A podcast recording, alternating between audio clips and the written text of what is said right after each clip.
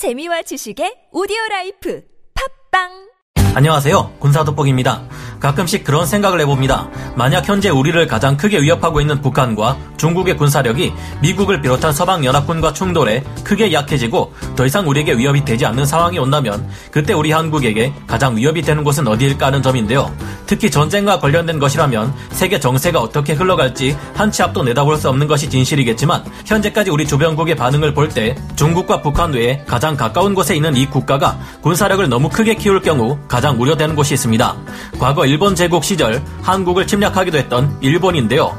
현재 이들의 해상 자위대 전력과 항공 자위대 전력은 세계에서도 손에 꼽힐 만큼 막강한 수준을 자랑하며 수많은 정찰기와 조기 경보기를 확보하고 있어 초수평선 타격 능력을 발휘할 수 있으며 미국과의 협력을 통해 수준급 미사일 방어 능력 등을 계속해서 더욱 높여가고 있습니다. 과거 냉전 시절 소련을 견제하는 역할을 했을 만큼 이들의 대잠 전력 또한 세계 최고 수준에 이르렀는데요. 하지만 그런 이들의 발전이 무색하게도 도대체 극도로 발달한 이 시대에 어떻게 저렇게 질 떨어지는 구식 무기를 저렇게 말도 안 되는 가격으로 굴리고 있는 걸까? 아무리 그래도 이건 자위 대원들이 불쌍하게 느껴질 지경인데 해도 해도 너무한 거 아닌가 싶을 정도로 희대 실패작 무기들이 일본에는 적지 않게 운용되어 왔습니다. 오늘은 두고두고 전 세계 밀리터리 매니아들의 놀림감, 조롱감이 되고 있는 일본 최악의 국산 무기, 그 전설의 시작을 살펴보려 하는데요. 자국 기술로 미국의 전차를 능가할 수 있다고 자신하던 일본이 만든 최악의 가성비, 최악의 방호력, 최악의 기동력, 최악의 정비성을 가진 전차가 있습니다. 놀랍게도 이 전차는 2차 대전 때나 쓸 법한 최악의 성능에도 2000년대 초반까지 은퇴도 못하고 불려졌는데 고물이 다 되어 가장 가격이 쌀 때조차 한국 K1 전차 4대 값에 달하는 엄청난 가격을 자랑했다는데요. 일본 최악의 쓰레기 전차 6일식 전차는 어쩌다 태어났으며 일본은 이런 최악의 전차를 왜 2000년대 초반까지 운용했을까요? 전문가는 아니지만 해당 분야의 정보를 조사 정리했습니다. 본의 아니게 틀린 부분이 있을 수 있다는 점 양해해 주시면 감사하겠습니다. 있습니다. 미국의 전차보다 나은 자국의 최신 전차를 스스로 만들겠다고 선언한 일본. 일본 제국은 2차 대전에서 미국에게 크게 대들었다가 1945년 8월 두 번 다시 기억하고 싶지 않을 원자폭탄을 두 방이나 맞아버렸습니다.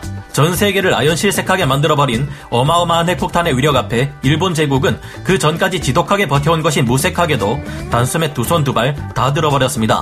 패전국 일본은 큰 피해를 입고 다시 무장하는 것조차 허용되지 않는 그들로서는 절망적인 현실을 마주하게 되는데요. 그러나 이후 한반도에서 6.25 전쟁이 발발하고 그 이후로도 초강대국인 미국과 소련이 대립하며 긴 세월 동안 냉전이 이어지게 됩니다. 미국은 소련이 태평양으로 진출하지 못하도록 할 동맹이 필요했고 이 기회를 일본의 무장조직 자위대가 잡게 됩니다. 덕분에 일본의 육상 자위대는 2차 대전 독일 제국과의 전쟁에서 많이 사용된 미국의 M4 셔먼 전차를 지원받으며 점차 전력을 키워가게 되었는데요. 하지만 노후된 구식 M4 셔먼 전차로 소련의 T-34 전차를 상대하는 것은 역부족이었기에 일본은 더 강한 전차를 필요로 하게 됩니다. 그래서 일본의 육상 자위대는 미국으로부터 1세대 주력 전차인 M47 패턴을 데려와 무장을 했지만 막상 이를 굴려야 할 일본의 상황이 말이 아니었습니다. M47 패턴 전차는 무게가 40톤이 넘어갔는데 전쟁이 끝난 지 채 몇 년이 되지 않아 도로가 온통 엉망진창이었던 일본으로서는 이런 무거운 전차를 운반하기에는 무리였습니다. 그렇다고 철로로 이를 수송하려니 M47 패턴 전차의 좌우폭이 너무 커서 열차에 싣는 것도 어려웠는데요. 미국 입장에서도 바다를 건너가야 하는 일본보다 육로로 이어져 있는 유럽 지역에 M47 패턴 전차를 먼저 지원해야 할 상황이었습니다. 이 때문에 일본은 급한 대로 M4A3EH 셔먼 전차와 M24 체피 전차로 무장하게 되었습니다. 하지만 북쪽에 있던 소련의 전차 설계 사상을 완성한 전차로 불리는 T-55 전차를 일선에 배치하자 문제가 발생합니다. 당시로서는 강철 괴물이나 다름없었던 T-55를 상대하기에는 M4A3EH 셔먼이나 M24 체피로는 어림도 없었기 때문이었는데요. 가까운 곳에서 일어난 6.25 전쟁을 통해 M4 셔먼이나 M24 체피는 소련의 전차들을 상대하기는 역부족이라는 것이 실전에서 드러났습니다. 공세 작전은 고사하고 해안에서 상륙하는 적 전차들을 방어하기 위한 용도로 쓰기에도 무리였는데요.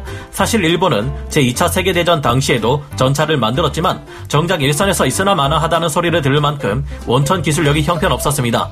하지만 일본은 이후 그 사실을 망각하고 우리 능력으로도 최신 전차를 만들 수 있다고 호기를 부렸습니다. 하지만 알고 보면 역시 이 주장의 배경에는 뿌리 깊은 일본 정부와 군수업체 간의 정경 유착이 자리 잡고 있었습니다. 많이 알려진 사실과 다르게 일본은 이때 M47 패튼 전차가 아니라 M36B2 잭슨 대전차 자주포를 기반으로 장갑을 강화하고 차체 중량을 35톤까지 늘리고 90mm 포를 얹은 6일식 전차를 만들어냈는데요. 최신의 전차라면서 뭐 하나 제대로 된 것이 없는 총체적 난국. 그렇게 일본의 자체 기술로 만들어진 6일식 전차가 탄생하게 되지만 역시나 이 전차는 정식으로 채용되자마자 도저히 도저히 믿을 수 없을 만큼의 말도 안 되는 문제들을 속출시키게 됩니다. 6일식 전차는 어떻게 된 게 주력 전차라는 놈이 power pack을 채용하지 못해 아예 power pack 자체가 없습니다. power pack이란 엔진과 변속기를 하나로 묶어서 제작한 일체화 부품인데요. power pack을 채용할 경우 전장 한가운데서 엔진이 망가져도 이 power pack을 떼어내고 새 것으로 교환하기만 하면 간단하게 정비 끝입니다. 참 쉽죠. 망가진 power pack은 후방의 정비소로 가져와 오버홀 정비를 거쳐 다시 전장으로 가져와 다른 전차에 사용할 수도 있습니다. 그런데 이 power pack이 없으면 정말 골치 아파집니다. 애초에 전차는 적의 진지를 단기간에 파괴하기 위한 용도로 만들어졌는데 전차의 무거운 중량과 무한 궤도의 약점 때문에 전차가 이동하다가 고장나는 경우가 많았습니다. 소련에서 철도가 고장나 자력으로 장거리를 이동하던 전차들 중 대부분이 엔진이 퍼지고 무한궤도의 수명이 다해 전체 전력의 20%만이 전장에 도착했다는 것은 유명한 기록인데요. 그래서 현대에도 전차는 장거리 이동 시 가능하면 철도나 전용 수송 차량, 수송기를 동원합니다. power pack이 없는 2차 대전 시기의 전차들은 엔진과 변속기가 따로 분리되어 있었는데요. 전장에서 전차의 엔진이나 변속기가 퍼지면 이 둘을 이어주는 축으로부터 둘 모두를 떼어내고 수리해야 했습니다. 이 때문에 정비 시간이 오래 걸려 한 번 망가진 전차는 다시 수리하고 전장에 투입되기 어려웠는데요. 후방 수송이 어려울 경우 사소한 고장에도 눈물을 머금고 버려야 했고 그나마 여유가 있다면 적에게 노획되어 쓰이지 않도록 파괴하고 후퇴해야 했습니다. 일본의 기술자들도 파워팩의 효용성을 알고 있었기에 처음에는 미국처럼 cross drive 방식 변속기를 포함한 power pack을 장착하려 했지만 기술력이 부족해 실패하고 말았습니다. 최종적으로 만들어진 61식 전차는 변속, 조향 장치는 전진 5단, 후진 1단의 이중 차동식 수동 변속 조향 방식이 되었는데 이는 당시 60년대 기준으로 봐도 너무 구형이라 자위대에 불만이 속출했는데요. 조작성이 너무 불편해 미국 전차에 익숙해진 전차병들은 61식 전차를 세계에서 가장 조종이 어려운 전차, 손목시계를 부수는 놈이라 악담을 퍼부었습니다. 그런데 이 말을 들은 6일식 전차가 자위대원들에게 화가 난 걸까요? 말이 시가 된다더니 6일식 전차는 진짜로 조종간 레버를 튕겨내며 한 자위대원의 손목시계를 박살내버렸습니다. 하지만 이보다 더욱 심각한 문제가 있었으니 전 세계의 모든 전차를 보아도 유례가 없을 전설적인 초저연비를 6일식 전차가 구현해냈다는 것입니다. 6일식 전차는 새로운 전용 엔진을 장착했지만 최대 항속거리가 불과 200km에 불과할 정도로 짧아도 너무 짧았습니다. 당시 다른 전차들을 살펴보면 이게 얼마나 한심한 수준인지 알 수 있는데 6일식 전차와 동급의 T-34나 T-85는 340km까지 갈 수 있었고 2차 대전 때 나왔던 구식 IS-2 전차가 50톤의 무게에 240km까지 나갈 정도 였습니다. 65톤이나 되는 무게로 6일식 전차의 2배 가까이 무거운 티거 전차는 저연비로 유명했지만 이런 놈도 2차 대전 당시 170km를 나가는 수준이었는데요. 같은 시기에 등장했던 M60 전차는 50톤이라는 무거운 중량에도 무려 480km를 가는 엄청난 연비를 자랑했습니다. 즉 60년대에 나온 6일식 전차는 당시 꼴찌 수준의 초저연비를 자랑하면 물론 항속거리가 2차 대전 시기의 전차들보다도 더 떨어지는 기가 막힌 결과를 보여준 것인데요. 미터당 주행거리 자체는 디젤 엔진을 쓰는 다른 전차들과 비슷한 수준이었지만 이놈의 비좁아 터진 차내 용적 때문에 연료 탑재량이 내부 450리터, 외부 200리터 수준에 불과했기 때문이었습니다. 동시대에 나왔던 M48 패튼 전차는 내부 연료 탱크 용량만 757리터에 달했고 AMX-30B는 970리터나 되는 내부 연료 탱크 용량을 가지고 있었으니 이에 비하면 6일식 전차의 연료 탑재량은 반토막에 불과한 것이었습니다. 2차 대전 시기에나 썼던 구식 기술과 종이 장갑의 후진 방호력, 방호력 분야로 들어가 보면 더더욱 기절 초풍할 만한 사실을 알 수 있습니다. 이놈은 어떻게 된 게 60년대에 나온 전차라는 놈이 2차 대전 때나 쓰였던 볼트 접합 방식의 전면 장갑을 가지고 있어 우리의 두 눈을 의심케 합니다. 여러분이 아시는 것처럼 전차끼리의 교전은 서로가 정면을 바라보고 있는 상황에서 벌어질 경우가 많기에 보통 전차에서 장갑이 가장 튼튼한 부분은 전면 장갑 부분입니다. 그런데 앞에서 말씀드렸듯이 일본 기술진들의 기술력 부족으로 6일식 전차는 전방에 변속기를 두고 후방에 엔진을 두었는데요. 변속기가 고장나면 정비를 해야 한다는 이유로 차체 전면 장갑을 아예 통째로 들어내야 했기 때문인지 61식 전차는 차체 전면 장갑을 볼트 접합 방식으로 모조리 떼어버리는 바보 같은 짓을 하고 맙니다. 2차 대전 시기의 M4 셔먼 전차도 볼트 접합식 차체 전면 장갑을 가지고 있지만 전면 변속기 커버만 벗겨내면 되는 정도이기에 61식만큼 최악은 아니었습니다. 사실 이 같은 볼트 접합 방식은 2차 대전 때 무수히 많은 문제를 일으키며 차체 전면 장갑의 방호력을 종이 장갑이나 다름없게 만들어버린 주범이었는데 60년대까지 와서 이런 전면 장갑을 채용했으니 6일식 전차가 까이지 않을 수가 없는 것입니다. 장갑 자체는 평범한 단일 균질 아변 장갑과 주조 장갑의 혼합 방식이었지만 35톤이라는 무게 제한 때문에 두께가 대체적으로 얇은 편이었기에 문제가 더했습니다. 그나마 포탑은 상당히 두껍게 만들어 놓았지만 장갑 형상 자체가 워낙 구렸기 때문에 별 의미가 없었습니다.